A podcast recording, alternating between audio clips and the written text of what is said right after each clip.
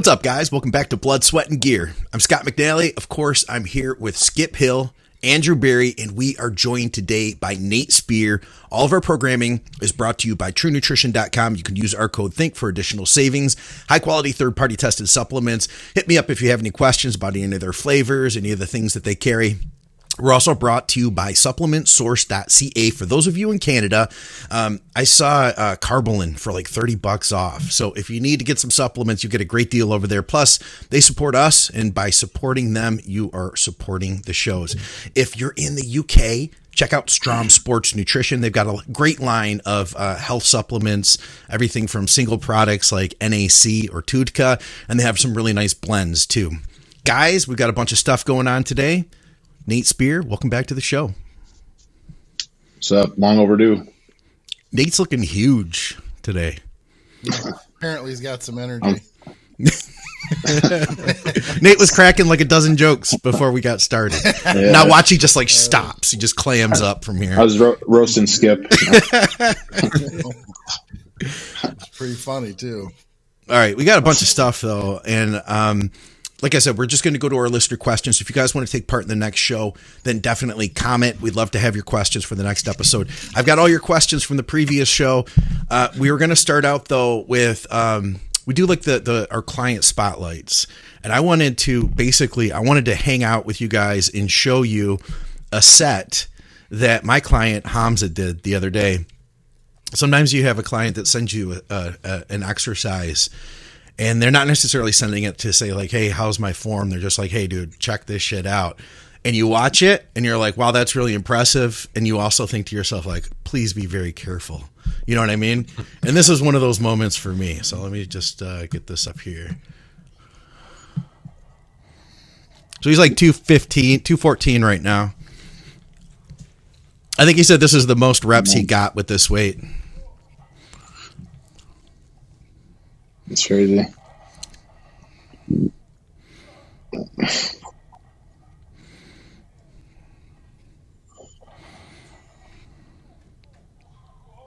Oh, yeah.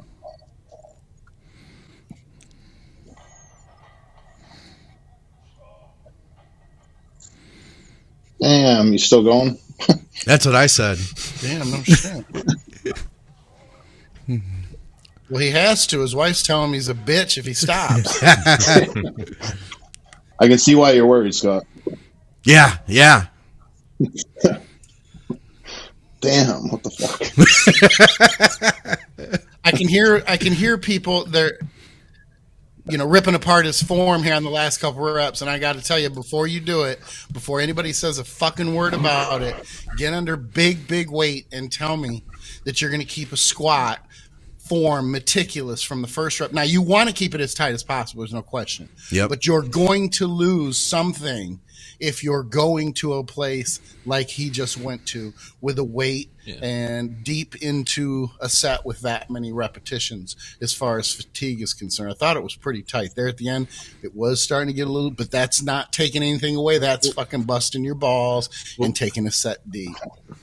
Wouldn't you say the benefit though to his whole body, the the the the, the, the stimulus he put on his whole body there is going to lead to growth? Like, was No it a, a quad exercise or was it a perfect quad squat? Absolutely not. But just like the intensity that he he he piled up for that set.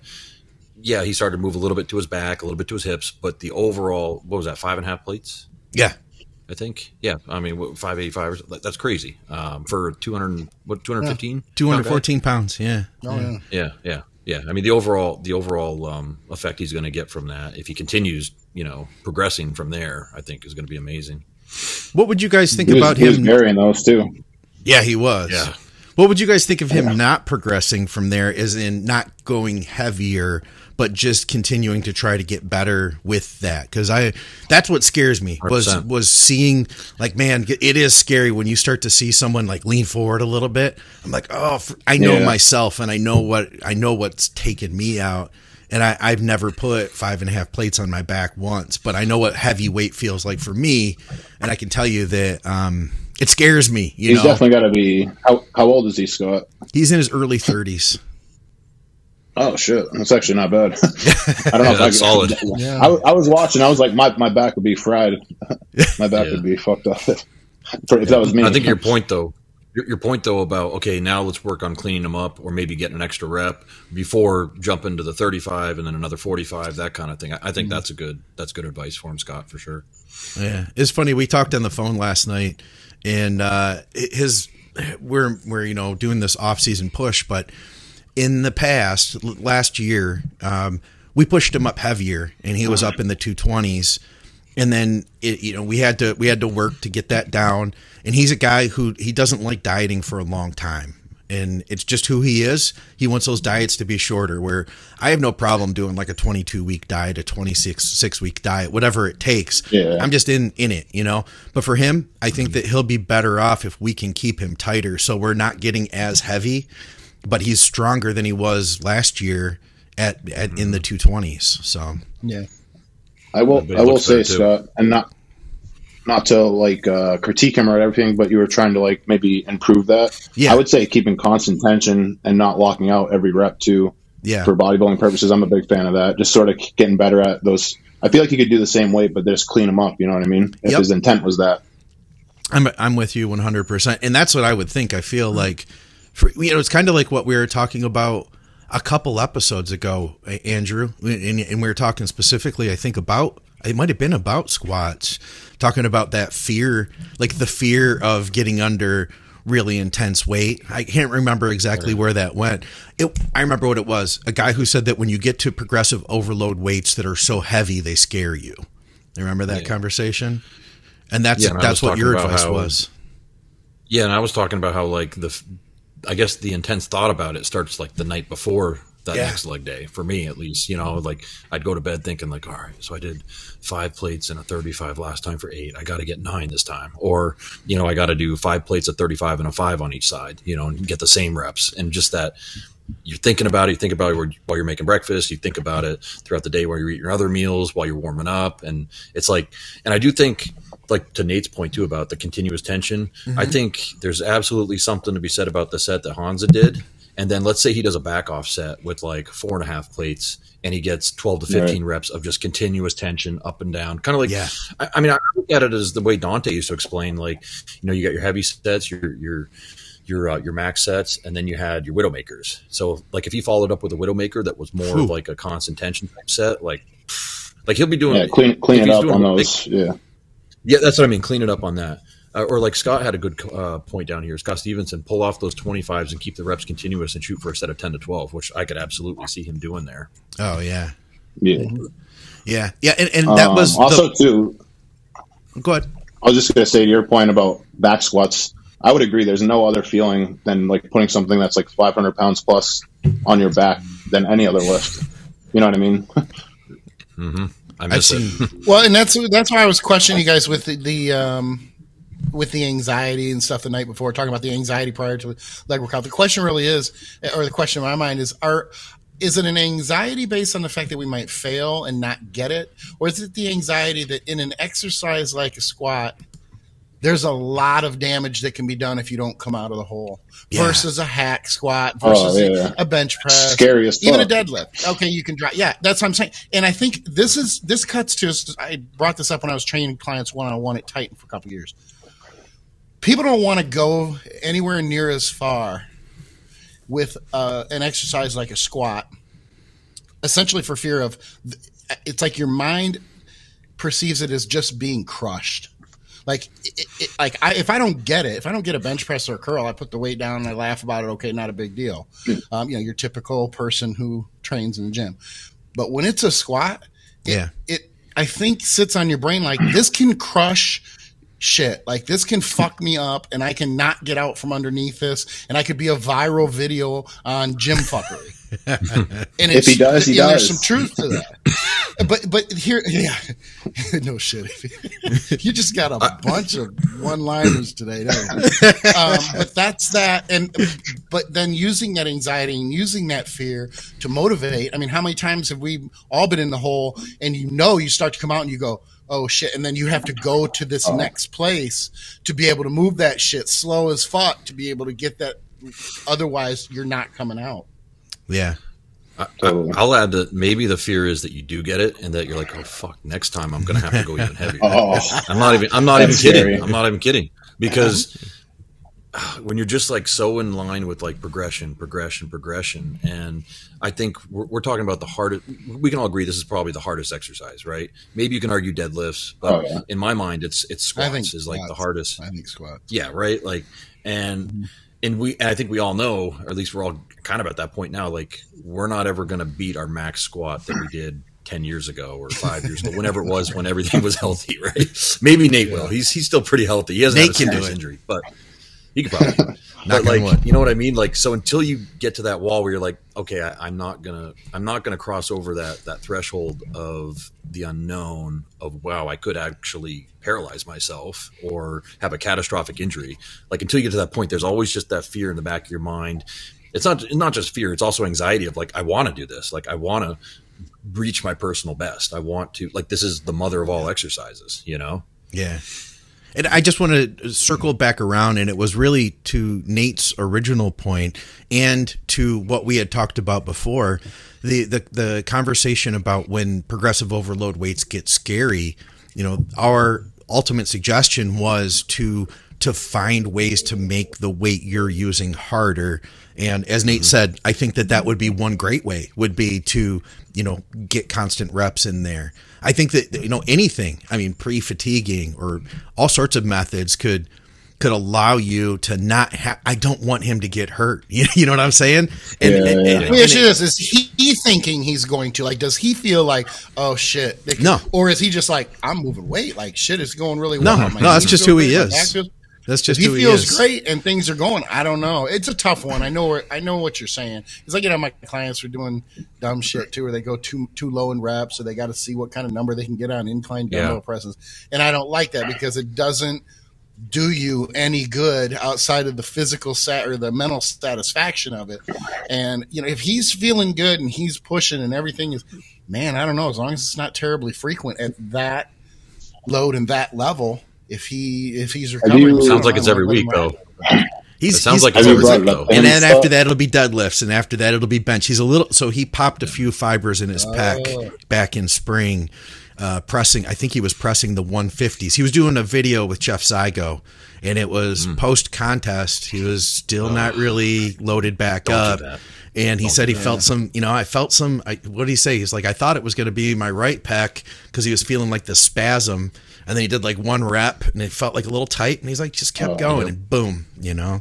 So it's it, he is at a point where i think that getting smart i mean he like how many people in the world like he's a guy who's he's been natural for a really long time. I I, mean, I shouldn't get into all that, but you know, he's he's a guy though who uh, he has some really good just genetic gifts for being strong, and I think it's it is time to to really start getting getting smarter with it so it's, he can continue doing yeah. it for a long time. Yeah. You know, that's what no, it you're is. Right. You, yeah. If he was a 23 year old kid, if he was 23 year old kid doing just, that, I'd be like, oh. keep going. Sorry, keep, yeah. keep going, like for a little while, you know, until you get that, and you know. But he's 32. He's got the rest of his career and then the rest of his life after bodybuilding that he probably has already started to think about a little bit. I, I, see what you're saying, Scott, and I think that that's good advice. Well, I think and, and that said, he can still do five and a half plates. That's not telling him not sure. to. You know what I mean? Yeah, yeah. It's, it's just to not light, get yeah. more out of no, it. No. Get well, more out of it. You know? Yeah. For no me, I think the problem is like he's like shifting his hips. Have you told him to like try to fix that? I think we that's where like the scary yet. part is because he because you see what I'm saying, where he like goes down, the load goes like, to his lower back. Yes, yeah, yeah, it sort of like yep. goes like that. So that's where it's like iffy, you know. If he can clean that up and be a little bit tighter, you know, not compensate when he gets weaker, you know. Which it might even be just a matter of like Scott was saying, take the 25s off. And, and you know, and at the same yeah. time, like, like you were initially saying, Andrew, being able to, you know, just be, or I, you said it, Skip, just being able to handle that. Sometimes it isn't necessarily gonna, gonna look pretty. Mm-hmm. I'd love to see a back offset though, you know, I'd even pull off. I mean, if, dude, if you can pull off one and a half plates from that, you're still squatting four plates. And if you could do a Widowmaker with that, that would be an ugly set. That would just be nasty, you know? So, I mean, he's probably at that point with his strength levels where he's just going up in plates. Like, right, he goes in and warms up with one plate, warms up with two plates, warms up with three plates, yeah. starts think calling it maybe a set at four plates. Then he probably goes up to five, and then he does his five and a quarter. Like honestly, I miss that. Like just being able to go up in plates on the on the squat. Like that shit was fun. You know, like you're not yeah. bothering. Quarters are for pussies. You know. yeah. Oh yeah. All right. Well, I thought you guys would have some fun watching that set because it was uh, it was brutal. It was intense. I'm actually fired yeah. up. I kind yeah. of like like man, maybe I can squat again. Maybe I can. me, me, and Nate used to have some great squat sessions back when when when he oh, first oh, started getting into bodybuilding again. Like some really and this you know we'd either do like leg press first. We'd always start off with ham curls and we'd either go leg press or squats or the other way around, and then sometimes a hack squat. We do some fun, crazy shit. What uh, what are you squatting nowadays? In, or excuse me, Nate. Uh, honestly, I haven't squatted like a year and a half. Guilty. Okay. Okay. So I, I, um, I, know you were big on hacks a while ago. Are you still into hack squats? Then what's your main jam? So literally, I'm pendulum and leg press, the two okay. uh, money makers right now. Yeah. You're into the pendulum, huh? And then, uh, yeah, I'm really digging that right now. Just it's brutal. And and honestly, what I like about it is it, it shortens my volume because you get right to the point, right? So like I only need one warm up fucking set on a pendulum, hmm. you know. So then I'm done. I'm literally done my working set in ten minutes. My whole set there, you know what I mean? Fifteen minutes, like that. Mm-hmm. That's nice because now I'm saving time during my whole workout. You know what I mean? So I look at a output too. So sometimes you know that's why deadlift. Sometimes I'm not a huge fan of them because there's so much of an output through your whole workout. So now you're consuming all that energy towards one lift. So you know what I'm saying? I'm, I'm minimizing my energy essentially. Right on. Makes sense. All right. Well, I had to. And I think the big, the bigger you get, recovery is more important. As like I've gotten more muscular, honestly. Hmm. Like the more I'm aware of when I need to recover, like the more I've grown. You know, I think I'm like really in tune right now with like when to like take time off. You know, when to push it, um, as far as training goes. So. Mm-hmm. All right. Well, listen, let's get to some questions. We had a bunch of training questions actually. So I feel like we're pretty much going to segue right into that from what we were already talking about. This is kind of a long one, but um, uh, let's see. He says um, he's been uh, failing. Let's see. I have a I have been failing barbell squats due to lower back and not my quads slash glutes. Um, I used to squat a plate aside more, and I firmly believe that my legs can handle more load as my lower leg lifts have in, as uh, all of my other leg lifts have increased. Um, I have tried a few things such as pre-fatiguing my quads, reducing lower back loading on my back day, and focusing on improving core strength, none of which has made a noticeable difference. I would take barbell squats out of the rotation, but I am extremely limited on equipment, and for an uh, excuse me, and a two month break from squats also hasn't helped. And he mentioned he knows that in my issue, I had low back issues due to weaker glutes, and he doesn't think that that's a problem for him. He's got good strength and development to the glutes. He says, I should also add that I don't really feel any lower back pain. Only other issue is reaching failure as a result of my lower back. Um, one more thing I'll add. Uh, I recently watched a John Meadows video on stretching where he said that stretching his piriformis uh, helped him. I have been doing these stretches for a few days and haven't noticed a difference yet. I would look at his hips because, yeah. Um, yeah. So, did he say he did or didn't have back pain? He said no, he didn't have back pain or back issues, but his I think he was he saying though his lower back is what fatigued f- before his so, legs did. Okay. So then maybe he's putting too much of the of the lift onto his lower back. Is, is that how we're kind of interpreting that? I guess be. it would be great if he did a video. Yeah, yeah. If we had a video of him doing, I mean, it, my really first uh, is one. What's the ex- exercise sequence of his leg day? You mm. know what I'm saying? So yeah. that'll in- indicate what he's doing to maybe get a back flare up. Is he starting with squats? Is he doing something else before that, like a hamstring curl or whatever? Um, and then too, like people forget front squats are great and they don't involve your lower back as much. So if he's limited on equipment, I think he should try front squatting. Hmm. You know what I mean? It sounds like it might be a little bit better on his back. I'll piggyback off that and I'll say, what's he doing for back on the other days? Is he doing a lot of barbell rows? Yeah, if he's doing a lot of RDLs. he did hands? mention he doing. He said he reduced. Uh, he he reduced uh, lower back loading exercises on his back day. So, assuming okay. that means he took that stuff out, but that's a that's the first thing I thought too. Okay. Yeah, because he's got a potentially overtrained lower back or just there's just a lot of stabilization going on there even if he's training back the day before i mean you could be doing barbell rows and you know seated pulley yeah. rows as two of your exercises and if he is only pulled back uh, on the, the stabilization exercises for back in the last few weeks he may have been in such a like a fatigued state, borderline overtrained state for his erectors. Uh, does this stand? Let me ask you guys. I want to get. I, I said this the other day because it's something that I had known for years and years and years, but I someone said that it wasn't true. So I'm asking you guys. I remember the erectors being very, very slow, one of the slowest muscles in the body for recovery. Do you guys see that, or is that just something that has been? I think it's individual. Honest, I mean, I've never heard that. Them, right? Yeah, I don't think I've heard. Well, the reason no, okay. That's what I, I I had years ago, and now you know when you when you're around long enough that you hear something say 20, 25 years ago, you have to come back to it and go, mm, we got to check again to make sure it's true, or see if it was just something that was accepted by the masses at that time. Anyway, the reason I thought that and asked that is because the way that I always understood was when you get into your erectors and your lower back and you are overtrained, that's why a lot of, I mean, obviously the output physically for exercises like barbell rows and deadlifts and RDLs is so much higher because so many more muscles are involved. I get that too. But that the erectors are slower to recover versus most other muscles, kind of like traps. You know, traps are what? Um, I because I've heard the same thing, and I have always felt that that was kind of the case too. Calves versus other uh, muscles that tend to recover quicker, calves, abs, things like that. So anyway, I don't know. I'm just throwing that out there. With with like the uh, pennation of the muscle fibers.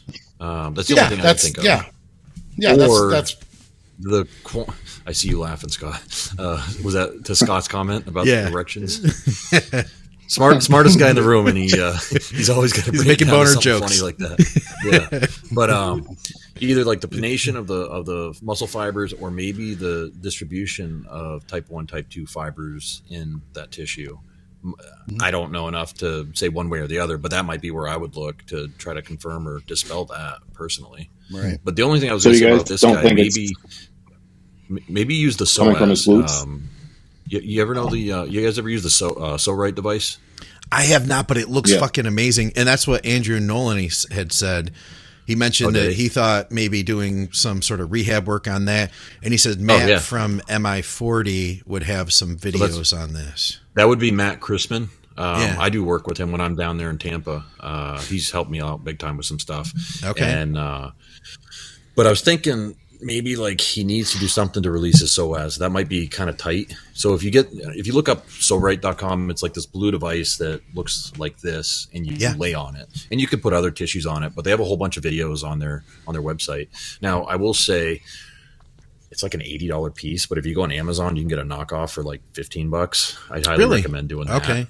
Yeah, yeah, the same exact things, uh, hmm. same exact material, everything. So, but yeah, I would think maybe doing something with his psoas and maybe his hip flexors because I found my hip flexors were always tight, and that was causing my back to immediately start feeling any backloading hmm. exercises well before I should. So I started doing the 90 90 stretch. I started really foam rolling the hip flexors. I even got on the um, abductor and I would do like really light sets just to pump them up and then release them. Um, I found that really helpful, uh, along with that psoas uh, or psorite device that I was talking about, and that might be where you want to start. Hmm. I was looking it up on Amazon to see if I could find it real quick. Did you type in psorite? No, I did not. I'll I'll keep looking though. I'll try to run a podcast for right now though. I guess I got some other questions here. I'll bring that up, but I'm going to keep looking for it. Um, up next, uh, what do we got here? If you see it, Andrew, if you're looking right now, send me a link to it. Um, question for the next episode: uh, If you had a long break from training, how do you ease back into it without having crippling DOMs for the next couple sessions? Less volume, less weight, both, more PEDs, or all three? Get less training, less volume, and more drugs. When you guys read something like that, like Nate, do you do you read it as DOMs or do you read it as DOM, DOMS? I read it as uh, DOMS. So. Skip's all about the vocab. Yeah. Do you read it as DOMS? DOMS. DOMS. Okay. What about you, Andrew? I've done both. Both. Depends on what mood I'm in. Uh, what is that? What, do you do? what does that? What does that say about it? What does that say about a person, Skip? I don't. Yeah. It doesn't say anything really. It's kind of because I read it as I read it as DOMS, and I didn't know if I was the only fucking one. See, I've been screwing up words and satiety. That's just it's stuck now in my my, you know, I was actually going to start so. trying to. I was going to get a vocabulary word. I forgot to do this and start sneaking them into our conversations here and see if you picked up on it. Like, oh, that's a great word, Andrew. It actually means. Or saying it I wrong. totally forgot. yeah, or, or, yeah. I've tried to use it slightly like... wrong and just see if you noticed, but I, I totally forgot right, to find right. a word of the day. Uh, you know what? They might have taken yeah, them down, Scott. Okay. Yeah. You know what? I see one for twenty nine bucks now. That's what I'm seeing here. Yeah. Oh, you know what? Here's the, the height, answer the to that question, though. Uh, while you guys are doing that, I'll, I'll answer the question. It is, um, you know, nobody ever breaks in easy. Give me a fucking break. We all go back in, maybe a little easier, but no one is stepping in at like a two and then a four, and then no, we're going at like a seven, eight, and then in two weeks, and we'll be laughing and complaining about how sore we are, but then in like two weeks, we're back to a ten. So I mean, come on. Should you break in? Yeah, of course you should break in. But we don't do that. Who does that? yeah, I think just rip the band-aid off and feel it, man. yeah. Yeah, that's someone I found, Andrew. 29 30 bucks. It. What the fuck? I'm going to order that tonight. I'm with I'm you, not talking man. About drugs. I'm talking about. I'm talking about the DOMs. Like, just go and like feel it. You know. I was just, just talking about rhabdo. That's what I was saying about the kidneys. I mean, the truth is, I you know I laugh about it and everything else, but if you do jump in for a couple weeks and you haven't been training for a while and you do go balls out, I mean, you can end up in yeah. the hospital. I'm not kidding. I'm not. That's not something to joke about, I guess, but it does happen. uh, here's the thing. Here's what it's I see. Common, but it Here, here's what I see. It, okay, yes, you you could you know get hit by a car too, but I'm saying, I what I see with rhabdo is like bodybuilders in prep that have been on high gear for 20 weeks or 25 weeks and they're training six days a week and they're doing double cardio sessions and then one day they wake up and their urine's a weird color and they can't move their legs or whatever. We send them to the hospital and their creatine kinase is through the roof. They, that's when i usually see rhabdo. I, I don't see because like otherwise like from, i've got a lot of i've heard of it going from mike davies had a client he said that she wasn't training at home she was supposed to be training. She was slacking, slacking, slacking. And he was doing these cheerleader camps. And then she came into the camp and she was out of shape. Like he hadn't seen her for a few months.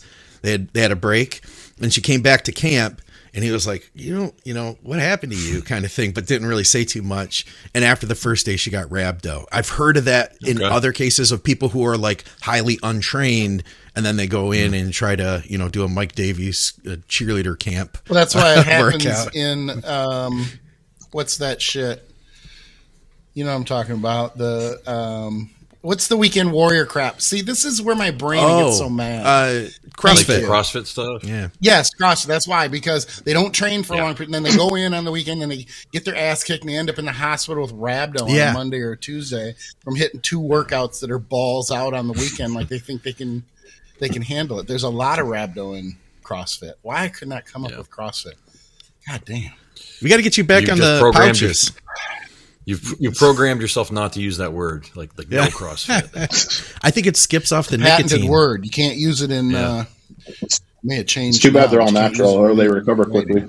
I'm gonna. Can I can I get yeah. like do they do Grubhub or anything? Can I do like an Uber Eats thing? Get some nicotine pouches sent to Skip's house right now. we need to get no them pepped shit, back up. You'd think you could. I mean, if you can order escorts, you should probably be able to order nicotine pouches. I'm just saying. Especially in Florida, right? Yeah, well, very very urban. So I'm sure that I could get if you can get alcohol, I can get alcohol. Not that I drink, yep. but I know because you know my wife has before.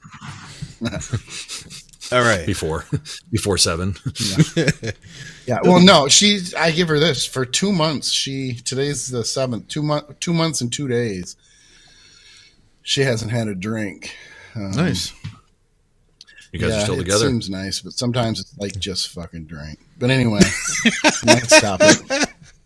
All right, we got a good one here. Another training question: Is vertical poling necessary for overall back development, or are are row variations enough? I don't know. I mean, you're talking to a pole guy right here, so. I mean, I think that's a good answer. It's like I don't know. I've never not pulled down before. Yeah. But I've never programmed a, someone a to not major. Right, exactly. But it does make me think. I mean, when when the question was asked, I was thinking, huh? Outside of downward, you know, the the scapula coming down for the for the lats themselves, you could probably get by with a lot Tell you what, I'd rather do versions of rows than just lat pull downs. I'll leave it at that. Agreed. But Agreed. but I don't know how to answer. I mean, yeah. it's it's something that I haven't really thought about before. That's why when you answered it that way, I thought, yeah, well, that's, that's does pretty- anyone do straight pull downs anyway anymore? What do you mean by straight pull downs? I mean, I what I see, uh, I do, and I use myself regular pull downs, or you do pull ups, right? Oh, but pull downs with like a wide bar. Is that what you mean? The bar? Yeah, just straight down. Like what I see a lot is changing the angle, either so where you're laying back yeah. more or you're laying forward, uh, especially in the single arm variation. So that's why I was just saying, like, does anyone uh, really, other than like the TikTok kids, do they do? Does anyone do just straight, regular, old fashioned, you know, wide bar pull downs anymore? Like the machine was made to do. You're saying basically, yeah, like well, the like what yeah, like the traditional the traditional pull down. You're saying. Well, I think yeah. we've all like there's so much education out there now, and there's and, and it's good and bad. I think, but and it's good in a sense because okay, educators you know can show okay, well this is the angle that the muscle is actually intended. This is the path that your elbow should actually be taken to fully contract the muscle. Yeah. But that being said, all the guys did a great job building their backs, going point A to point B, straight up and down, vertical. I got you. I, I, was just making a point that like, does anyone do legitimate straight up and down pull downs anymore? It seems rare, more rare nowadays. Like even in, That's the, I'd say, that. would you say that like it's changed a lot in the last two years or longer? Yes. Yeah, two years. Yeah, I'd, everyone's got the prime I think what you, everyone. Mm-hmm. Yeah, yeah, that's what you mean, right? Yep. Everyone's doing more like narrow, not not much. To, everyone used to back in the day. Everyone was like, the wider you go, the wider you get, right? Yeah, and now we know yeah. that's sort of bullshit. yeah, so. yeah, I remember that. I always think it's cute when the real skinny young kids have to activate their lats. what about the yeah pull. yeah? what like, about the what the fuck are you doing? Uh, what do you guys think about the what? one arm? Because I see that a ton, especially with a lot of the younger guys, and that's the thing is they're like saying that's the only way I can really get that activation to really feel it. I I don't feel it when I'm just doing you know like a two arm pull down. I don't think that's the only way. I just don't think they've focused on their training enough. But I'm not going to exactly. say that that's not a good exercise. I, am not going to say that that's. Here's what I do. I, I, do a more the the single arm way these days because I want to. I'm at the point where I want to eliminate any other body tissues coming into play for the most part. You know what I mean? Where, I mean, we, we've all probably been 18 to 25 where you want to just stack that that um, that pulley out and your reps start to turn into a little bit more of a heave and pull. Oh yeah, like like you're almost, you know what I mean. You feel cool, and, and it and it's not saying it's not activating tissue, but is it as direct as doing something a little bit more concentrated, like a single arm? I yeah. you know, I, I, think they're all good. I'm just going to go on record as saying I think you absolutely should be doing both, but especially if you're younger, I, I don't think you should really care about your exercise selection as much as just building intensity and and getting good quality hard contractions of every workout, but I think as you get older, maybe you do need to get a little more specialized. Mm-hmm. You guys have any other thoughts on that, or you guys pretty much just agree with what Andrew's saying? I, I'm a pretty big fan of the one arm stuff. Honestly, I feel like it helps me activate my lats a little better. Um, but I do a little bit of everything. Like the other day, I did do just the regular wide grip lat pull downs. That's why I was laughing. Uh, but it felt great. I don't know. um, and then I also do underhand, like what Jay Cutler used to do during his videos. You know, like underhand like that, oh, lat yeah. pull down. Those are good. I, I like those a lot. I'm just a little weary of those. Your elbows are in front of you a little bit more. Well, so what you do is there's a couple of different bars you can like the EZ bar, and then on, your, mm-hmm. on your end, you're uh, it's a little bit easier on the uh, wrist because it's like uh, right, it's like turned a little bit. Yeah, you know what I'm saying? Because mm-hmm. the bar I'm is like wavy. Little, I'm still a little. I'm with you. That way. You got to kind of yeah. know how to pull it because. Mm-hmm. Yeah, yeah, I can explain this. We could all explain this to people how to pull and not pull with the bicep, and a lot of them just they're not going to understand. They're not. Yeah. They're not going to get yeah. it. Yeah. So I agree with you. It does make me cringe a little bit, but yeah, at the same time, just a little bit. Nate knows how to pull like Nate, bitch. I think too. Nate doing it that way, I'm like, oh, cool, go for it. Right. Some a different yeah. client who I don't know has that same mind muscle connection, the same awareness of mm-hmm. how to activate and deactivate certain tissues. I'd be like, uh, let's turn the wrist around. Let's go with something a little different. That's that's what I'm saying. Yeah. I think, and I'm not even talking about um, the the just lat pull downs now, but just in general, I I've come up against a, a couple times. I'm thinking of one uh, client that I work with, and um, with her stiff leg movement, she really is trying to activate the glutes, but she uses very slow, meticulous concentrics. And it, everything she does is very slow. There's nothing like explosive about it and I feel like there is something, we've talked about it. I think there's something that is missing if you only ever are trying to focus on just contracting the muscle. I don't think that you necessarily like the muscle's going to contract, you know? Like if you're going to if you're if you're using the, the like if you're doing a if you're doing a stiff leg and you're squeezing the glutes and you're flexing the hamstrings. Like it it might not you might not be able to pinpoint like okay it's in the glute it's in the glute it's in the glute. I'm at the top i'm squeezing the glute. Now i'm going to the negative. But like if you just drive that motherfucker up like you're using everything. It's all working in a chain together. You know what i mean? And i do think there's there's value to that.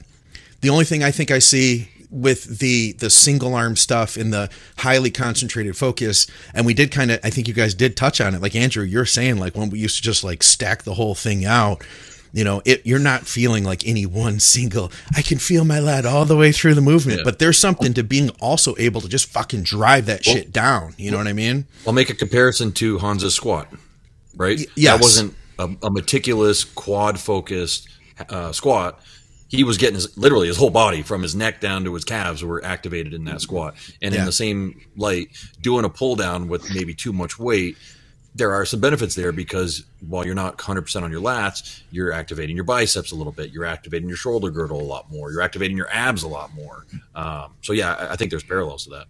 We did that segment with Victoria about – the the the necessity of estrogen in females and somebody had commented saying like well you have to remember that estrogen is the cause of cancer and this and that and blah blah blah so it's like the second you like the she wasn't saying you should have this excess amount yeah. of pooling estrogen that the in bodybuilding it's hard to think of you know middle ground it's got to be all yeah. one thing all the other and so i guess my point would be not to say you should always overload the stack.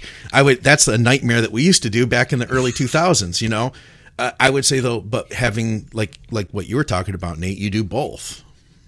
Mm-hmm. Well, I, I think agree. too, uh, like having the last reps be one to two, the last one to two reps being a little sloppy is okay, and I think I I co-sign that. You know. Yep. Mm-hmm. Look, I don't want to be misunderstood. The one arm I totally get it. Yeah. What I don't like is I don't like then when we see the Nates do it and the you know the John Meadows and then all these fucking kids mm-hmm. come into the gym yeah. and they're doing yes. it and you just need to bang. You just need to fucking yeah. move bigger weight, bang. If you're a little sloppy, you're a little sloppy. Don't be doing the one arm bullshit that just gets no. in the way of everybody else who's trying to get big. you're you're it's almost like this mistaken because you could argue it clearly will give them a better mind to muscle. They'll be able to feel the last, which is important. Contract. But it is important. It is important. But I'm just saying, I don't think all things being considered, if you really are there to get big, and part of it is most most kids aren't there to get big. They're there to look like a, a, ripped little athlete. But if you're there to get big, just fucking Aesthetic. pick up stuff that is heavier. Your lap pulled out, your chins, especially when you look like an athlete anyway. You can do chins. They're fucking great. And they're going to grow your well, back far more than you tying in with one little handle, Leave that for the bigger guys who can make something out of that set and actually get something from it. Well, the bigger guys too, who have already done that, you know, for years. Right. That's what I was. That's what I was just about to say. Me and like every other pro, I bet, has all trained like that. Like the first three or four years, you know, just go in and you're just like fucking on a mission. You know what I mean? And you're not worried about your form, isolating this shit. You're just fucking training your ass off. You know what I mean? And I think that's what a lot of younger kids need to do the first like one to two, three years of training. I love Nate's perspective yeah. on time. And they He's like that first three or four years and then you're yeah. huge and you're competing at the national level. yeah, no, no, big deal. Exactly. And you'll be like me. And I shouldn't say they don't. I'm saying as a rule, uh, it's a blanket statement. But the large majority of kids don't. But there are those kids yeah. who are they're not your typical young 20 something. They actually can they're logical, they're sensical and they say and they see you know, I got to pick up heavy shit. I got to use dumbbells and barbells and all this cable shit just isn't. It's not cable. I still, and I know I sound old when I say this, but cable machining for the large part is refinement. It's not to get huge. Pick up shit where you actually have to not just press it or pull it or row it, but you have to stabilize it. And I think when you first start, that is huge, huge and then once you get the muscle, then you start refining it. You you start yeah. incorporating machines and cables and yeah, front I second bicep that. bicep curl, shit like Will that. Will the cable curls give me a better bicep peak, Skip? What's that? Will the cable curls give me a better bicep? I, I, I, just want to tone and build the peak. So if I do the cable curls with yeah. that. I just want to tone. Scott yes. says, "I'll take heavy ass barbell rows uh, over uh, pinky twisting one arm pulling BS with 15 reps. Hey guys, I'm going to take a brief pause to shout out our advertisers. I'm going to try to make this quick, but keep in mind they're responsible for helping us to put these shows out. If you guys want to support our programming, of course you can do so through Patreon. And thank you to everybody who supports the show through Patreon. I will have links to that below, as well as to all of our advertisers. If you shop with our advertisers, you'll get great products, products that I stand behind, and you'll also be supporting our programming. First of all, check out truenutrition.com if you're in the US. I use their hydrolyzed beef collagen every day, and I use their citrulline malate, beta alanine, and EAA on days that I train. They have high quality protein powders and tons of flavors. Hit me up if you have any questions. Use our code THINK over there. You'll get some additional savings, plus, you'll support our programming and you'll get some high quality, third party tested supplements. If you're in Canada, check out supplementsource.ca. They have blowout deals on top name brand supplements. Uh, they constantly have different things happening, so be sure to go to their site and check them out. I recently saw Karbolyn for like 30 bucks off. I mean, you really can't beat those prices. Plus, they have free shipping over $99. If you're in the UK, then you probably already know about Strom Sports. They're one of the leader in health supplements in the United Kingdom. Strom Sports Nutrition has standalone supplements like NAC and TUDCA, and they have finished blends like Support Max, a high quality, well priced on cycle support stat. I have links below to everything. Thanks for watching. Thanks for your support. That's funny. Did we answer that question?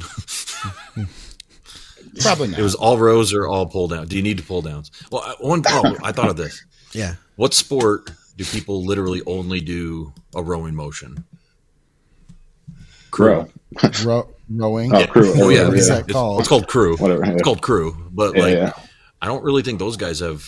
Now, obviously, it's the they're doing you know a thousand repetitions, but they don't do any pull downs. But I don't think they have crazy developed back. I never. I, most of the crew guys I right. see are pretty skinny. You know, tall, hmm. skinny guys. Yeah.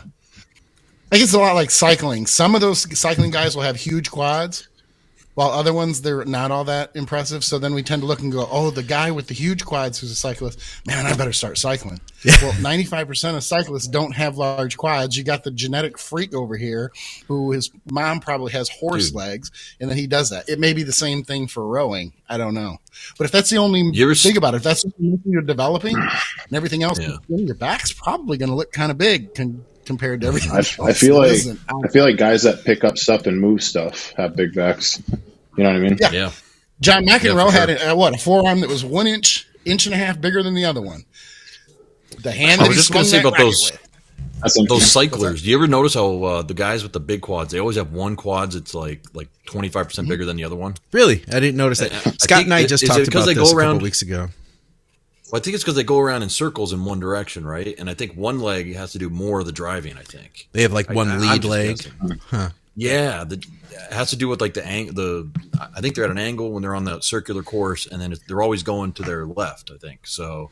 Well, think um, about then which side is it logically? It would have to be the out. I'm I'm guessing. I'm just guessing, but I would think it would be the outside leg that would drive harder. Then, right? So anybody who knows, anybody who's yeah. listening, correct me if I'm wrong, but I would I would assume it would be the outside leg driving harder. Hmm. Because if you're so. driving harder on one side, on the inside there would be a stability I would think there would be. I'm trying to relate well, it to we could riding a motorcycle. We could do the math using like the, like a centripetal force equation, which I used to know back when I was in physics, but I don't know. Maybe Scott. Scott or we can just have Skip ride a bicycle. Scott says if doing it right, crew is mostly about driving with the legs. Actually, that's a good point. Huh. Yeah, that's a good point. Hmm. Uh, but yeah. they are doing just one one rowing motion. They're not they're not getting any up and down. I, I would say this. Yeah. I I why it okay.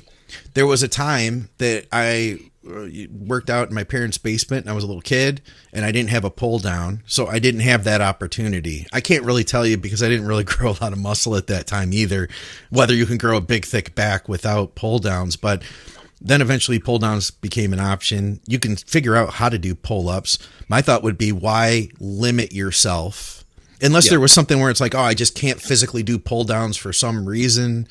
Otherwise, it's like, well, could you grow a could you grow a, a, can you grow legs without doing a certain exercise or grow chest without doing a certain yeah maybe but if you have more tools why not figure out how to mm-hmm. make that tool maybe that's why you? he's asking. Maybe he doesn't have that. Yeah. Oh, well, but i would wonder this.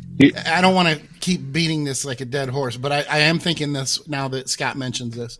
You have those people and my wife is one of them it drives me fucking nuts and i'm probably because i'm the opposite but i can hang from a chinning bar or lat pull, and my scapula won't come out.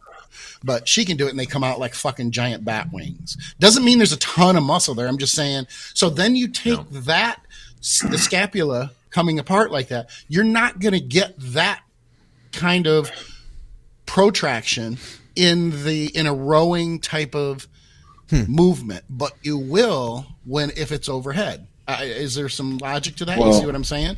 There's yeah, more range absolutely. of motion for that. The scapula is moving more when the the weight is being pulled down or the body is being pulled up than during a row. Well, here's a fun Makes fact sense. for team pull-ups. Think about all the guys in prison that do pull-ups all the time. They have pretty good backs. You know what I mean? And that's all they have for a back movement in prison is pull-ups. That's true. So just saying, team pull-ups. They don't can't do barbell rows in prison. Depends I mean, they're also ninety percent black, but yeah. well, we're gonna have to edit that out. I think it's a credit no, to but, the genetics. I was I was teasing. Sorry, I just thought it was funnier than shit. um, right. Okay, but they're not doing any rows. I mean, uh, uh, I mean, I see what you're saying. Pull ups are pretty yeah, much like a yeah. like a yard staple. Obviously, you're gonna obviously you're gonna choose rows over any kind of vertical movement. I guess if you had the option, yeah.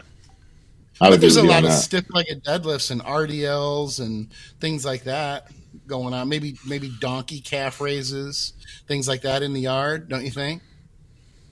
Yeah, Where you going with that? Yeah, that's true. Okay, apparently, no, fuck you guys. Apparently, Nate's the only one who can tell the jokes, and no one wants to laugh at anything yeah. except when Nate says them. You crossed the line, Skip. I know. the line. I know. Apparently, oh my god! All right, question for the next episode: carb loading. I guess we're getting off training for a minute here. Carb loading uh, is a pretty common topic for competitive athletes during a peak week. However, um, as I was trying to learn more, I came across the concept of fat loading for priming the body with carbs in something with insulin sensitivity. I don't really understand it, but could someone go into detail about this topic? Man, I wish I knew which episode it was. I looked for it before the show. Scott Stevenson, who's with us now, did a whole thing. We didn't, I can't find what episode it was, but he talked about the idea of fat loading on, on that. His thought was that there, there are, uh, there are going to be a triglyceride store in the muscle. It's going to be a lot less than, than what we can store with glycogen, but to a smaller extent, you could fat load. So there is that. Well, and also, I mean, I would use someone with like. Oh, sorry. Go ahead. Well, you don't have to worry. I was just going to say with someone when you're fat loading. Fuck. Everybody, all at once again. One, two, three, go. Oh my god. my thing's my thing's a little bit behind you guys. That's why. my thing's behind. That's why. But um, no, I was gonna say some of the faster metabolism. I would definitely you know use a little bit more higher fats. You know what I mean? Because you know some guys you start feeding them, you get close to the show, and it's like their metabolism picks up and everything like that, and it's like they're starting getting lighter, flatter. Um, that's sort of where I'd start to utilize fats. Otherwise, I, I keep them pretty low as far as using my guys. Um, but definitely to help slow down the carb absorption. You know what I mean? So you're not burning right through them. Would think with the but with the question being like increase in insulin sensitivity when you're fat loading, you're typically restricting some level of carbohydrate. So by doing that, you're becoming more insulin sensitive while you're fat loading. So now your intracellular triglyceride stores are full, and then you can worry about uh, storing your uh, uh, glycogen. So that's basically just you're, you're becoming more insulin sensitive by restricting those carbohydrates for the two or so days that you're fat loading. Yeah. And why you say that, that makes total sense. And I have a couple clients who have worked with Scott Abel before, and hmm. I am slightly familiar with his work. He and I didn't get along back in the day. We had a small run in, as people really? did on the boards. But I always had a lot of respect for the um, work that he did and his knowledge. He was very well established. I mean, if you were anybody at all in Canada, you had worked with Scott Abel because he just was huge up there. He's big in the United States too. So Ron Partlow worked with him. Hear this, and he gets point. mad at me because I'm saying he wasn't anything in the United States. I mean, things get taken out of context, you know, like they did years ago. But anyway, um, it goes opposite. His loading protocol is opposite of what you just said, Andrew. And I found that kind of funny. Not funny. Well, you can do it both ways. Odd. Okay, but that's the logically I would look at it because I was trying to get. I'm thinking to myself, I know his, I know his loading was roughly two days. I knew a few things about it. Roughly two days. One was a higher fat day, one was a higher carb day. Like one would favor fat, one would favor carbs. So I'm thinking to myself going in before I get the information, rough draft. It's not detailed information, but rough information from these clients. I'm thinking, okay, he's going to load the um, fat first and then go in with carbs. But he did it the other way around. He went carbs first and then he went with fat. Now, you know, I can I can reach and I can see what his ideology may have been. Uh, but then the question was, and this is why I looked into it: why not just combine the two? So well, you're favoring one over the other, and this isn't just Scott. This is, but I, I referring to Scott because he had used this method for, fuck, I mean, forever, and was very good with the method. So I personally would, I think, go with the. I would think that it would be fat first and then go into carbs. But I think his ideology or his, his, the concept behind it was to get the carbs in first and then to add the fat in the next day because the fat wouldn't have any impact on like water retention or, or spilling or anything like that. And that would allow any little bit of water that needed to be moved from the higher carb intake and the fat would help to keep full so that they didn't lose fullness. That's the best I can come up with. Well, I mean, I think if you just look at it even simpler, where we have compartments for glycogen, we have compartments for fat, and they can't cross over, but you can fill both of them. You can either do one before the other, you can do them both at the same time. But I think there's research that shows it's more advantageous to, like in the, the previous example of fat loading, to increase your insulin sensitivity to get a hyperglycogenation, if that's a word, uh, hyper response like in it. terms of gl- yeah, in terms of glycogen synthase being more active to help you load more glycogen. Um, I believe that we have an article on mountaindogdiet.com. Um, I think it's how to. Uh, I'm going to botch this. Scott can type it in the in the um, mess in the comments, but uh, how to skin a bodybuilder bodybuilder is basically his peak yes. strategy that he did for Mountain Dog Diet like five yeah. or six years ago, and it's a I great. I think that is what it's called. I've I've gathered a lot parts. of stuff on there. Yeah, there's two exactly. There's two parts on there. Uh, if you guys, anyone out there is a member of the site, I would absolutely it, type in Scott's name and find that article. You know what? I wanted to read that article, and I wasn't a member. I joined for a month or two just so that I could read that article. Like that was really solid. Oh. And then, of course, I read a lot then, more and checked out a lot more since. But like that was my main yeah, reason sure to check did. that out. Gave yourself away right there. you mean you're not still a member, Scott? No, I'm currently, exactly. currently I read a lot more than that. I, I just downloaded it all and I just read it later. Let me say it's really quit. important though, you know, and Andrew, you said this earlier, you know, about, you know, the muscle can store fat and the muscle can store carbohydrate. I've always found it kind of funny, and I don't mean this in a you know, in a condescending way or anything like that. But I've always found it funny how many people I have run into, whether it be clients or whatever, who don't know that the muscle will soak up and will pull in fat, fatty acids. It, it, it always, it's almost like they want to say, and some of them have said, no, it's just carbs. It's just glycogen. You're, yeah. you know, yeah. stupid. You're, Your fat just goes to your fat cells. That's it. Yeah. LOL. LOL. You're so you know. It just yeah. And it just blows my mind that that's that that has not more that it's not more understood than it is. Yeah. Wouldn't you guys say though, like loading with fats, you can use like less carbs and it'll be actually better for your digestion and like mm. gut. You know what I mean? yep. Case by case. Case yeah. by case. Yeah, yeah. Um, sure. But I, I, am just saying that's my kind of my argument when it gets to the point where if you're pushing carbs and you're just pushing a massive, especially clean carbs. I mean, this is what you know it goes yeah. down the skip load rabbit hole. But if you're pushing clean carbs and you're pushing them like crazy, I mean, there just comes a point where it's just not fucking doing anything for you until you're loading and you're trying to get in all these clean carbs for three and four days yeah. before there's any type of an impact. So that's what I was doing with skip loading back in the early days was it was so carb dominant and it worked.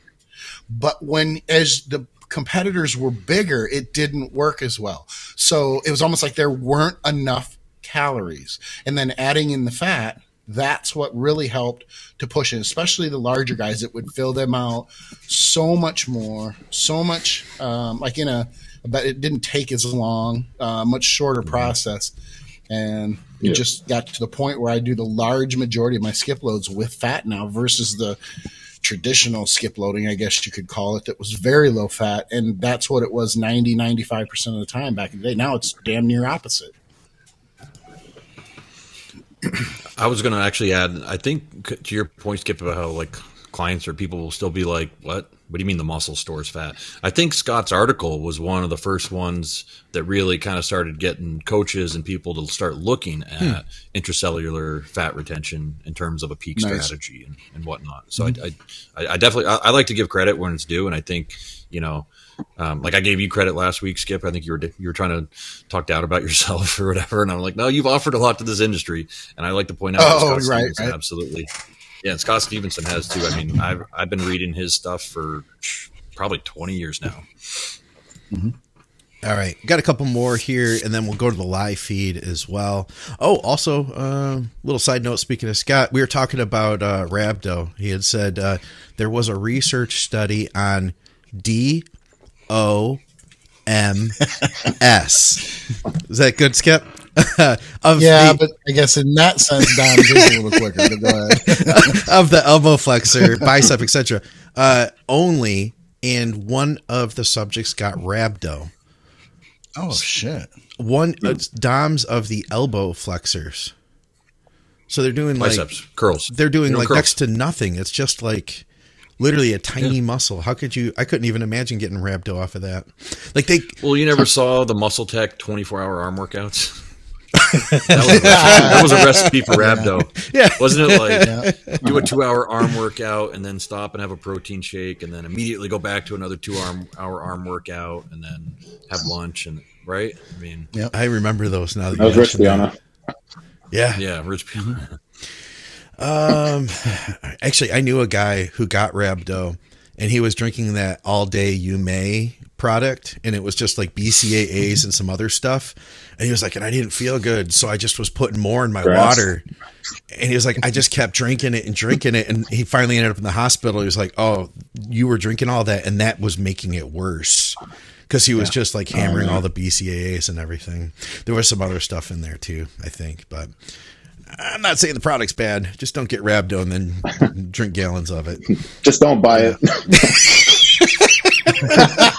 Shit's garbage. Nate is in rare form. He really oh, is. He really is. Yeah. Just don't buy it.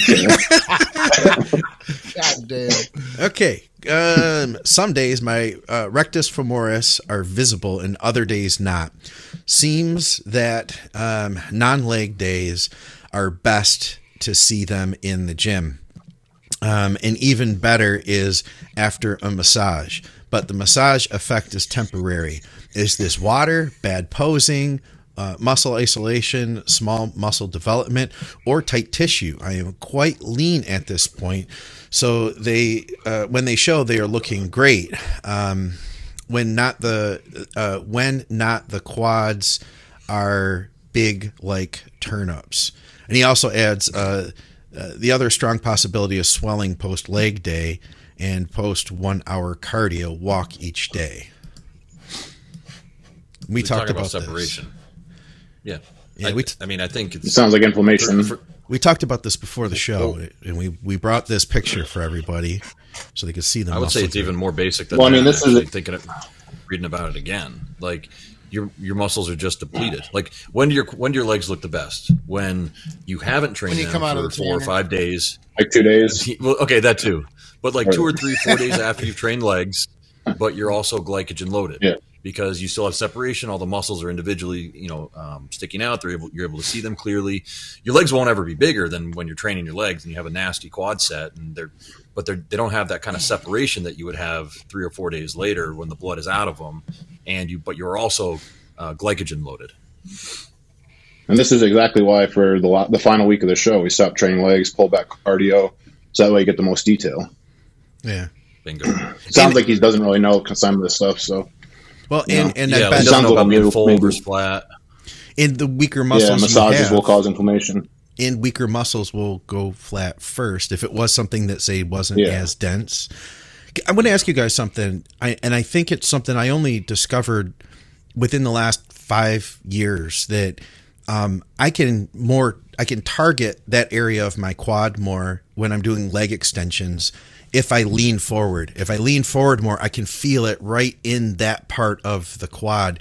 I wonder if that's due to like having more muscular development where like I think about when I first started training and my legs were sticks, you probably can't feel like you're just your leg feels the pump. You know what I mean? See, but I'm I, the opposite. I when I lean back, I get more out of the rectus femur. So Same. it will. Yeah, yeah it, will just. I've heard people say that stretch when the yeah. That's that's just kind of odd because I know when I lean forward, it's minimal. It's, no, it's I'm incredibly. I'm sticking my leg out right now, and I can flex it. Like I it, when I really hyperextend it, like I'm flexing it as we speak, and it and it's because I'm leaning forward at the same time. If I lean back, I can do it, but I it's not as much. It's it's just a weird thing. I wonder if that's like a sure thing of. Not, we sure not confusing the other muscles. Yeah, that's kind of what I was going to ask, but I didn't want to sound yeah, no. Dip, like dipshitty like Andrew just did. No, I'm like 100% positive. I love that. Yes. But I've heard other people say that. I've heard other people say that. Um, you know, I've I've talked to people who get um, more of like down toward the teardrop when they lean forward, and then further up the leg when they lean back, getting more of that. Okay, well, stretch. let me add something in that could make that happen, and I think Andrew would back me up on this. I think. But if you are lifting, see, okay, I got to make sure I explain this right. if you are, there's two ways to do leg extensions when it comes to, okay, let me explain this. Yeah. If you drive the back, you know where I'm going, don't you? You I know where you're going. It's hard to explain. Your, it is. If you feel like you're driving as you extend your legs out with your your yep. feet on the pad, as you're making that movement, if you feel like you're driving the back of your hamstrings behind your knee into the pad, then that's going to be different than if you're lifting or you're not really lifting it your your your quad near the knee off of the pad of the seat, but that's kind of what you're doing. You're pulling up, and that yeah, my knee probably comes up. Yeah, my knee probably comes up because it's I the literally just did an article that attaches this. above. Yep, that's exactly okay, what cool. it is. Yeah. Okay. I literally just did an article about this, but for the antagonistic hamstrings when you're on the lying ham curl. Hmm.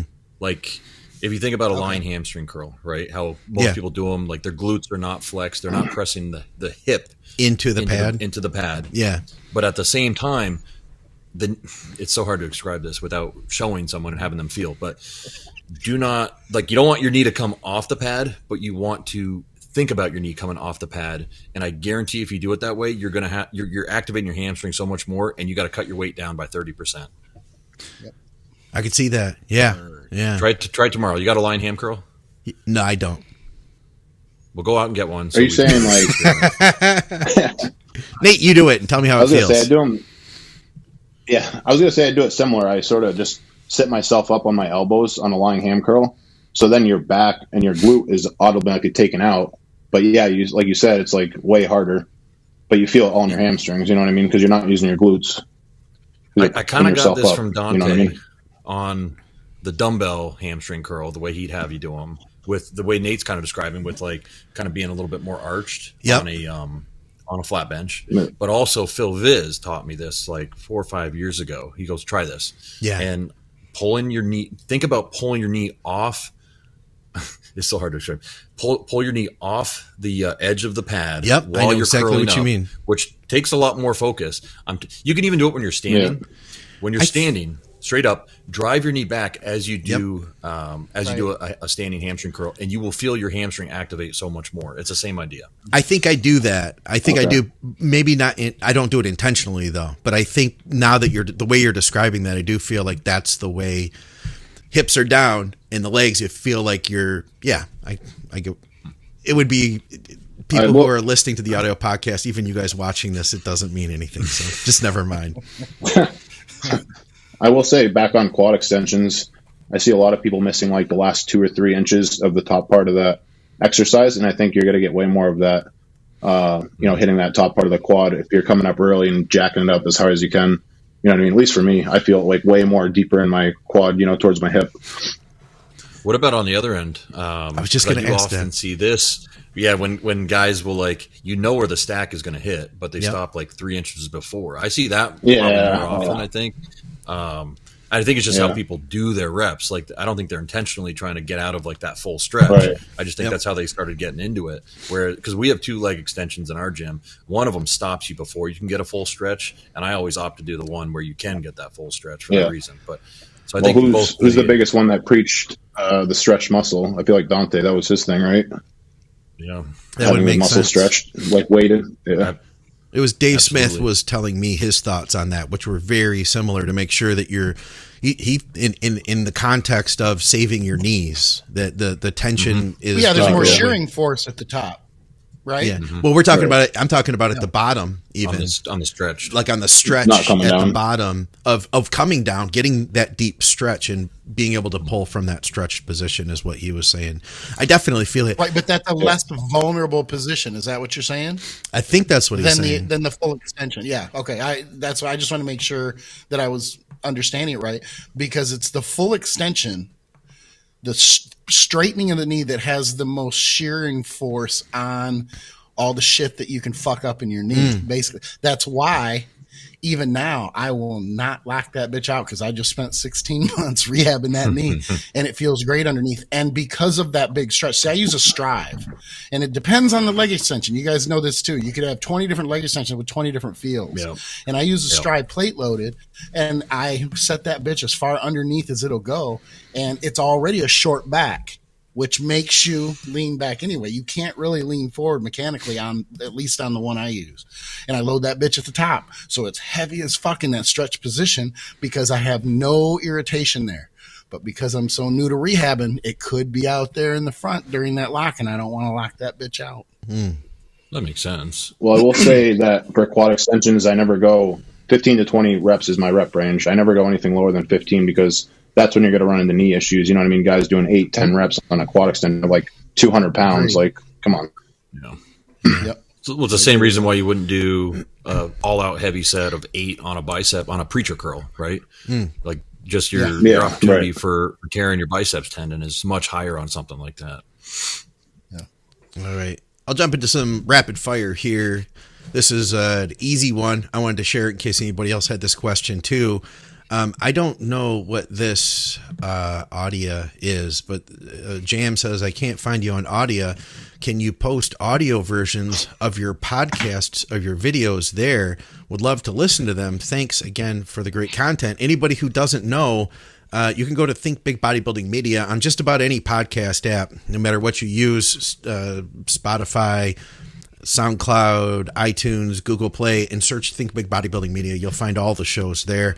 And if you want to go way back in the archives, search Advices Radio. And if you want to go even further back in the archives, search Bodybuilding Nerds Radio.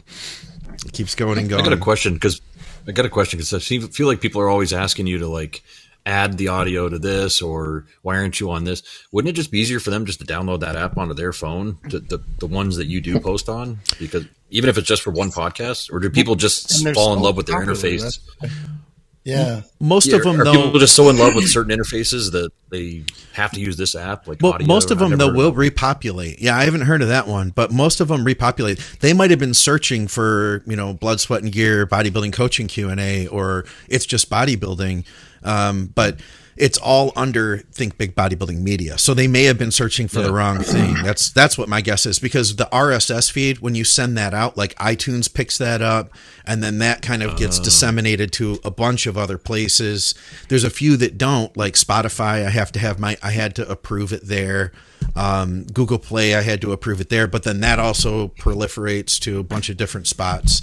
So, it, for the most part, well, I guess everywhere. what I'm saying, if I want to watch 1883, I know I got to go to Paramount Plus. Yeah, right. I'm saying. Right. I'm just saying, like as a user, like why yeah. would you just download whatever app that Scott puts it on? Because yeah. which is like all of them, point, right? Apparently, all of them, but okay, audio, well, if, unless if you search the wrong if it populates thing. on all of them, then that's cool. Yeah. All right, we had one about um, boron. Uh, I just snipped this out from a conversation on um, Patreon. Shout out to everybody, by the way, on Patreon. Thank you guys. We got a, I got a few new Patreon subscribers, so thank you guys very much. I'm going to do a live stream over there next week. Um, so tune in if you're if you're one of the Patreon subscribers. Check it out. I'm going to be posting when that show will be happening. I, I believe I'm going to do it next Wednesday or Thursday.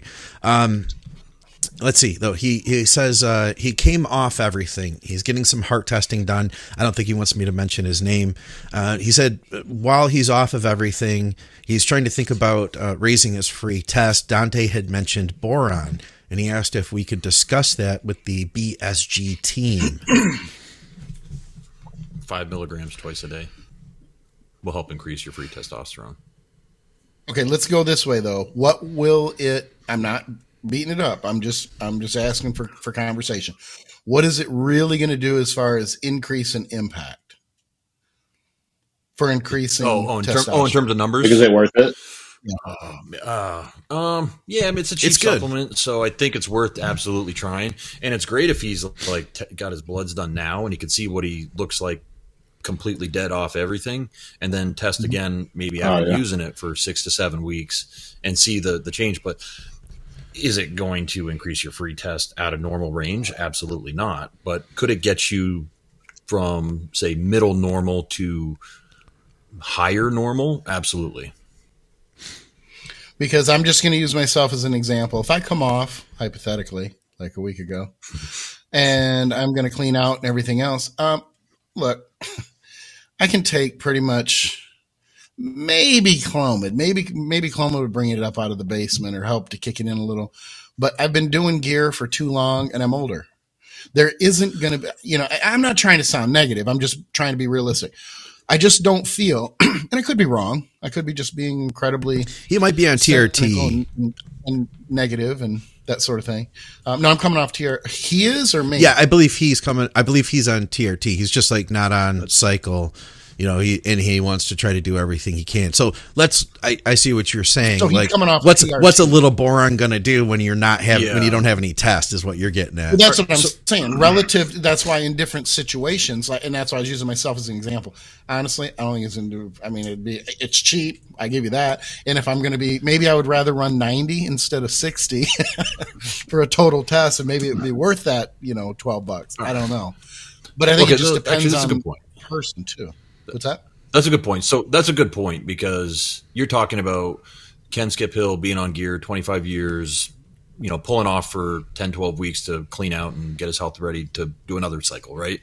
Versus, let's say, like, here's where I recommend it oftentimes with more of my natural guys that are completely natural or my mm-hmm. TRT guys yeah. that have just started TRT. So you're right. Like, it's not something I'm going to tell you know, Nate, hey, you're cruising. Make sure you get that 10 milligrams of, of, of um, boron in because it's going to make a huge difference for you, right? But I do think it can make a difference for someone who they're completely natural. They have they're hypogonadal, and so they have low regular uh, total testosterone, low free testosterone. And I do think supplementing with that because I, have just seen it happen on blood work for, for, in those cases where okay, yeah, it bumps you up a good couple points. Um, same thing with like maybe guys that are just on TRT. But if it's you're right, like if it's a guy who's used to like blasting and cruising, probably not as big of a deal. All right, I'm going to jump into the questions we had here. Um, let's see. Any advice on gyno prior to surgery? Um, would you hammer estrogen low? So is he getting gyno surgery? I would try to get my estrogen as high as I can, and I would just try to see if I get those suckers to be double D's, and so that make the doctor yeah, work play for with them, smack them around you know? a little bit, have fun with them, till make him, gone. make him, make him earn his money. Compete oh, with man. your girlfriend. Oh man, who's bigger? Who, who's can squeeze more out? Do you guys know anything about drop foot? Do you have any suggestions helping with drop foot? I don't know much about it. I don't know what it is. I had a client that had it, but it, he didn't have it that bad because I, I, used to train him, and it never really exhibited anything. He always talked about his drop foot, but and I never thought to really ask him much about it because it didn't affect him. I want to learn more now. So drop foot. It says um, I'm going to guess and say it's a collapsed or some type of issue with an arch. It's a total. Sometimes called total I think you're right. Foot is a general. I think you're right, Skip. For difficulty lifting the foot part of the the front part of the foot. So you can't dorsiflex. Okay. Dorsiflex. Uh, so so then it's the opposite of the arch. It's more hmm. the top. I would think it'd be your foot. tibialis. Maybe your tibialis isn't working. Yeah, your properly. anterior tibialis having it. Yeah. Yeah, if you have yeah. drop foot, the front of your foot might drag on the ground while you walk. Huh. Um, so I don't know if it's a nerve activation thing or if it's a muscle weakness, just just because it's weak. I, I, I guess I don't understand that. Yeah. Um, and while we're on the topic, it's an anterior tibialis. Is there yeah. another tibialis? Is there a oh like a like a posterior? yeah. I'm just thinking why the anterior. I mean, clearly it's because you're not located in the front. Because you're not saying anterior rectus femoris, or you're not saying anterior uh, biceps, uh, rect- whatever. Yeah, I get what you're saying. It says dr- drop foot yeah. isn't a disease. Rather, foot drop is a sign of an underlying neurological, muscular, or anatomical problem. Interesting. I'm going to yeah, go on record and say we are not the guys to ask about this. You should probably talk to your doctor. Yeah. yeah. I wonder, you know, but obviously whatever it is, finding out finding out what one of those reasons it is, anatomical, yeah. muscular, neurological, that would be the first step in trying to recover from it, right? Absolutely. Mm-hmm. Absolutely. All right. Uh, what else do we have here? Let's see. Um, Andrew Nolan he says, um, I have more anxiety. Oh, this was about when we were training. I think, wait, maybe squat. not. Talking about the squat, I think. It, it might have been, but maybe I'm wrong. He says, I'm, I have more anxiety that I will stop. Prog- yeah, it is that I will stop progressing than have uh, to become comfortable. What's wrong, Skip? What did you do? Uh, well, I have my new lights, so I'm playing with them as it gets darker. I'm sorry, I'm trying not to be. It looked perfect, know, by the way. It was really good. Well, yeah, have, by saying "oh, oh shit" and okay. then stopping the conversation, that doesn't draw any attention to it. Yeah, not at all. Skip likes to do that. I have to cough, so I'm going to hit the mute button. Excuse me. Yeah, exactly. okay, Skip. That's that looks like a fake. That looks like a fake backdrop, like one of the. It really C- does. Are you CGI? Oh, that? does it really? In? Is that CGI? That's funny. CGI. Oh, yeah, I'm fucking this he's up. Just, Go ahead. Flossing I'll, on um, the East Coast try to be quiet. Yeah, sun's going down. Sun's almost down. Okay, how about this one here? Nick says, uh, I am on legit TRT 150 milligrams a week. I want to run 300 ish test for 10 weeks, then 150 milligrams TRT for the next six weeks, and then do a TRT blood panel. Would six weeks be enough time for my hormones to level back out and pass the TRT test just fine? Are you using test prop or are you using testosterone? Um, yeah. Uh, what's what's the uh, un? I think it's called. I'm, I'm watching yeah. that word. Undecanate. Yeah, my brain wasn't working. Uh, I mean, well, okay. Let's talk about this because I think we probably all have clients that are on TRT medically prescribed by their doctor, but they do a little extra on the side, and they need to get you know have their levels be somewhat normal when they get in front of their doctor, depending on how cool their doctor is. Like for, I can tell you an example. I've got a a, um, a master's competitor, lots of muscle, and he's on TRT for maybe four weeks out of the year. Well, no, that's not true, but he's on he's on true TRT like you know a lot less than he should be, and he's got a pretty yeah. cool doctor. But the doctor's like, hey, let's just make sure your test is you know somewhat normal before you come in here. So what we do is um, typically he always has to for some reason get tested during his uh, his uh, contest preps. So we're using like prop usually or um, yeah, SUST or something like that. So what we'll do is we'll simply just pull his prop out for you know four or five days, and all of a sudden he's back down into the 750, 800 range, and it's perfect for what his mm. doctor's looking for. You guys run into that issue?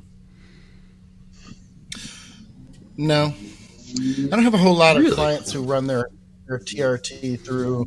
Really? Um, yeah, I, I, mean I do, but I don't. It's not like a huge amount of them. I think a lot of my clients did, and they got tired of all the bullshit and paying the money. yeah, seriously, and they just and then they run the blood work, and they know enough about what to look for from being with the TRT clinic prior, and now they're not, not getting raped, for lack of a better term. I know I'll get a yep. whole lot of shit for that, so I'll apologize for oh. the rape term. Oh, we, oh I didn't. Yes. I, I Don't say it again. financial standpoint, you know, I hadn't said anything about challenged kids or anything like that. Anything about any minorities, minority groups, nothing. But then I went with rape, so uh, I apologize. And then he just keeps saying it again. it makes it. It's that much more cringe. Uh, Nate's the one who caught that. He was like, "You just said it again." well, I can say it because I'm apologizing for it. That's why I'm using it. Let's anyway. see how many more times he says it while he apologizes. Yeah. I'm trying to work it in again. And, and Matt Matt Blevins oh, points out he keeps an RX so he can travel with his testosterone. Yeah, that's which, a good reason. Uh, yeah. I'm gonna tell you this. I won't. Though, I won't lie. Like most of my clients, the doctors don't give a shit. like they don't really get tested, honestly. Well, like, there are a lot more cooler HRT clinics than there were yeah, five yeah. years ago, or even yeah. three years oh. ago. Like a lot of them are like. I, I, had a woman that came to me. She was on testosterone, Anavar, and Winstrol, and like she was a non-competitor. Yeah. Like good God, we, we put her in a prep, and I'm like, Oh, and her doctor prescribed 25 and 25 of uh, the VAR and the uh, and the wow. And I'm like, oh, who's wow. this doctor? I need to look this person up. Like, what are they going to give me? yeah, that's pretty. Yeah, what would you get? What would you get if that's what she gets? she writing 25 writing, scripts for trenbolone and shit. I mean, Jesus. Um, but I was going to say also about the RX with traveling thing. TSA is not looking for gear. Okay, like yeah. As someone, I'm not telling you to do this. I'm just saying, as someone that's traveled with a legit pharmacy in my bag when I've gone for some of these two week long trips on the road, when I've been deep in a cycle, they're not looking for anything. You know, it's I've, I've talked to TSA about this. They're looking for bombs and explosives, and they're not they're not looking to protect you. They're looking to protect the planes. The planes are the billion dollars investments. The the airports are the billion dollar investments. So yeah. they're not they're not gonna you know like they're not trying to jam you up. Yeah. I'd agree with that. I have clients that do a lot of travel for work and they're the same. In fact, there was a time that I, I, would have been really careful until I started seeing clients. They're like, oh, no, I just take it all with me. You know, all my syringes, everything, all my gear. Just, it's everything. fine. It's fine. I asked you guys about it, what, two months ago? I literally, and I told you that time and all the time I have spent, I did not know that it was that common and that they did not care. I would tell clients all the time, send it to yourself I've done that no. too, though. I've no, no, no, no, no, no, no, no, no, no, no. That no, you're much better off getting caught with it in person than sending through the mail, because now you're sending something. You're using the Federal Postal Service to transport drugs. True. You're True. upgrading yourself. I agree with that. But let's say this. Let's throw in the little because this part's important, and I agree with you. I do. But they technically can't open that package without a warrant or without cause. If it were international, they could just get into whatever they want.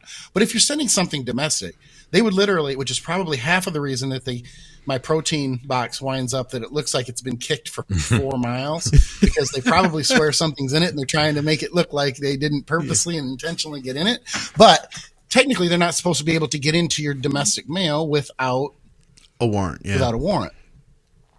Yeah, you'd so, have to have an issue. Like it would have to, it, it, it would have a, to be leaking or something like that. You know, yeah. they can open it. I think if yeah, it's well, we all, we all know the feds play it real safe when it comes to yeah, they play by not intruding, yeah. not intruding on your uh, personal liberties. Exactly. It would be a lot if you were like, say, traveling to a show and you sent yourself a handful of, uh, you know, Winstrol and a couple shots. You know, it'd be a lot to like go in and bust you for that. You know. Yeah. Well, I'll say this. Even with that being said, I now know that they basically just don't give a shit. So I was pretty happy when I was fine. I literally got off, got my baggage, my luggage, and I was like walking with my chest poked out, like I, you're like, I got gear in this bag. All my gear, bitches. I got away with it. When really they're looking, going, we just don't give a fuck. Like, yeah. what's this guy peacocking for? Yeah, I know he's not even that big anyway. What the fuck? What's this guy? All right. Well, that's oh, we got one more here. This is from Matt Blevins. He said, uh, "Berberine, uh, how many milligrams of berberine per day, and when should you take it to help with insulin sensitivity?" Wrap us 500 up. AM, 500 milligrams AM PM. I think is a good way to go. I've seen studies with 1500 um, yeah, I was going to say you could do three times a day too, but I, and I think I've gone. okay, I've even started with like depending on the situation, like hey, let's just take 500 with that meal. You know what I mean? Like even one time, let's see what happens with that. Mm-hmm. Do you use it every day? wrong. In the in a situation no. like that. Oh, if like we're trying to fix someone's insulin sensitivity, and I and I think it's definitely not a stress related thing, then yeah, I would do it. I'll say, okay, let's bump it. Let's add. Some people have it in their programs year round. You know, yeah. Um, prob- because there's no real issues. There's no real negative issues with taking it.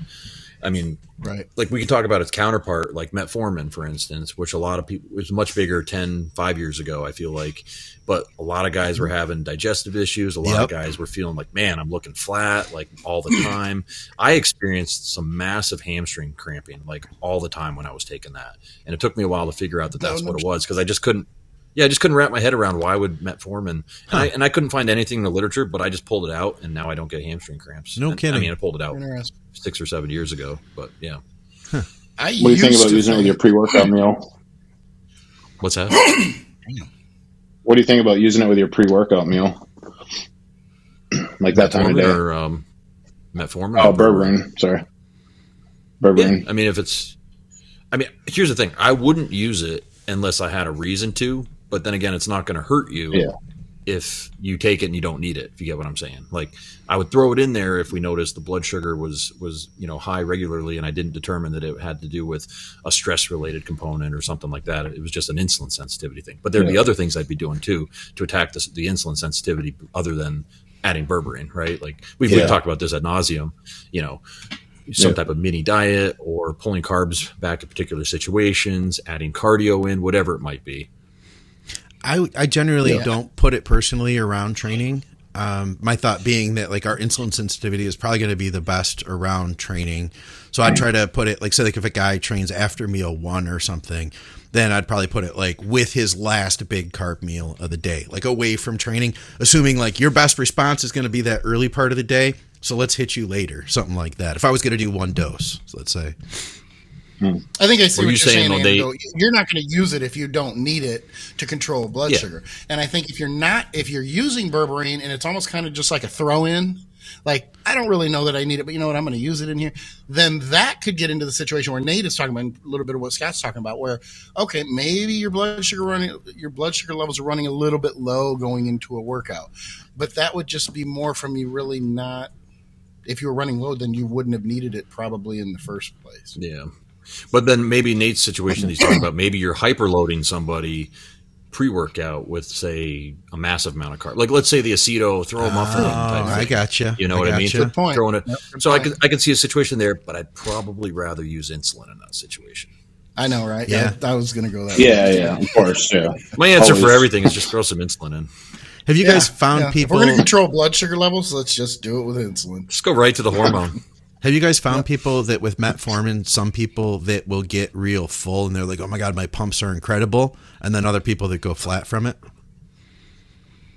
I don't think I ever found anyone that was full there that had that great experience with it. I think on paper we all thought we were going to have great experiences with it. Like right. I even know some prep coaches that were using it for people's carb ups and then wondering why they were sitting on the toilet every five minutes and why they just didn't have that pop on stage. You know, yeah. Um, on paper you would think like, oh, this makes a lot of sense. This is awesome.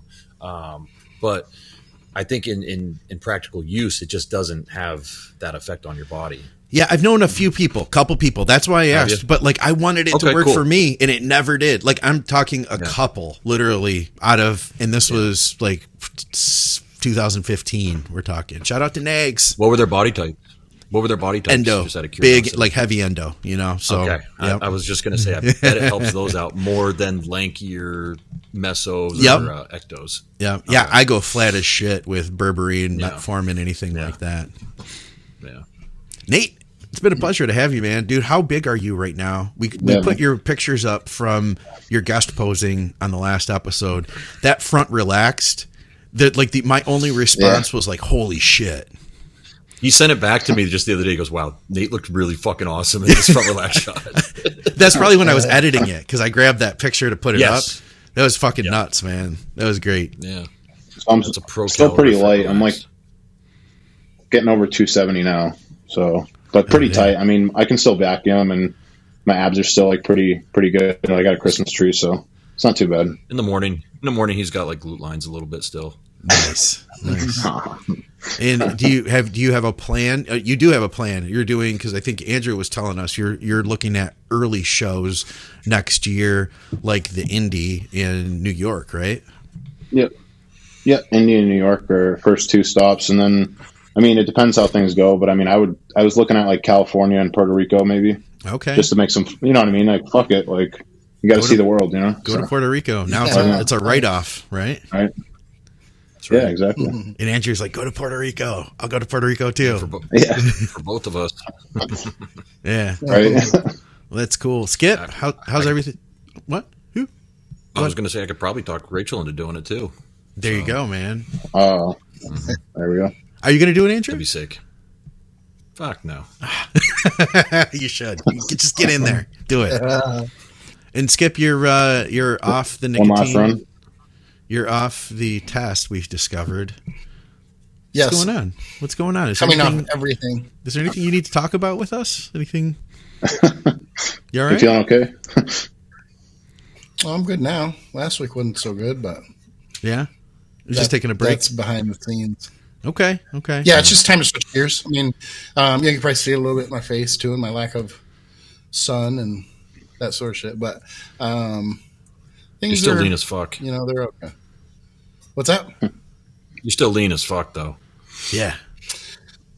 I am here and I am here, but trust me, as it goes down this way, not as impressive. There you are. I appreciate it. again. But yep. I sent you some uh, pictures. You'd be like, "Oh, this motherfucker He's carrying. You dieted for twenty weeks. yeah, um, I wish I would have cut it a little bit sooner and changed gears. I um, just kind of ran it, ran it hard. I mean, I I was having fun with it. It was relatively easy until about the last three weeks, and then I'm like, yeah. And then I had some things here that didn't go very well that I don't want to get into publicly. So, All but right. anyway, it was. It's everything is you know everything is as good as it's going to be. So is right what it is. I appreciate you asking me. And Andrew, you're moving. You're you're you're going down to, to Florida, and that's all coming together for you. That's pretty cool. When is that yeah, move? We, uh, um, don't know yet. Like we're, we're gonna we we actually sign on it tomorrow, and then uh, oh nice. Yeah, then we'll have two places. So it, I don't know. We'll probably. I, I just want to get out of the cold. Yeah. More than anything. Like mm-hmm. I can't do cold yep. and dark at the same time anymore. It fucking just kills me. Um, and I realized that last winter. Huh. And you know, it's there's also got to be a life after bodybuilding. You know, I'm not going to be able to coach you know this many people forever, and I want to take some of those investments or some of the you know some of the some of the things that bodybuilding has given me and invest in properties and whatnot. So I have a five and a ten year plan for nice. You know, having a, a, retirement plan, I guess you want to call it. So I like hearing that, man. Yes. I do. That's cool. All right, guys. Well, we appreciate everybody watching. Um, Of course, if you have questions, comment below. Please comment with questions for the next show. You guys have been doing a great job. Uh, we'll be knocking out another couple episodes in a couple weeks. So if you, if you don't hear your question here, uh, I've got a couple things we're uploading still, so it may be on another episode. Stay tuned. If you don't hear it though, comment again because we, you know, I try to get to everything, but I don't always get to all your questions. Of course, go to our sponsors. Go to TrueNutrition.com. Use our code THINK for some additional savings over there. Like I've said before, uh, ask me if you have any questions about any of their supplements. I'd be happy to talk to you about them. Um, go to uh, supplementsource.ca for those of you in Canada. Uh, pre-workouts I've seen for like 15 bucks. I mentioned Carbolin for like $30 off. Really prices you can't beat if you're in Canada. Plus they ship Ephedrine, which you guys just take for granted anyway. Uh, it's like a miracle to me. Uh, as I mentioned before, uh, Strom Sports Nutrition, uh, you can shop with them and know that they support what we're doing. If you're in the UK, I'm sure you already know about Strom. They're uh, one of the best health supplements over there. Uh, and of course, go to Patreon. You guys can reach out to everybody here for coaching. We all do coaching, believe it or not. The blood, sweat, and gear coaching Q and A. Yeah. Um, go to teamskip.com. You can reach out to Skip there. 20 years of experience. This guy's been doing it for a long time we all have a lot of respect for you, Skip. Whether you you, you, you thank you. you, you know you, you, believe it or not. Sometimes when we're giving you shit, um, you can go over to bodyberry.com. You can reach out to Andrew there for some coaching. Nate, Instagram is the best way to hit you up, right? Yep, just at Nate Spear. At Nate Spear. I'll have links to all this below, and you can reach me, McNallyDiets at gmail.com. We appreciate everybody watching. And guys, as I said before in the last episode we did, uh, I appreciate uh, having this opportunity to hang out with you guys because I'm learning along with everybody else. So thank you very much for doing the show with me. Absolutely. Always appreciate Thanks, See you next time. See you guys. See you.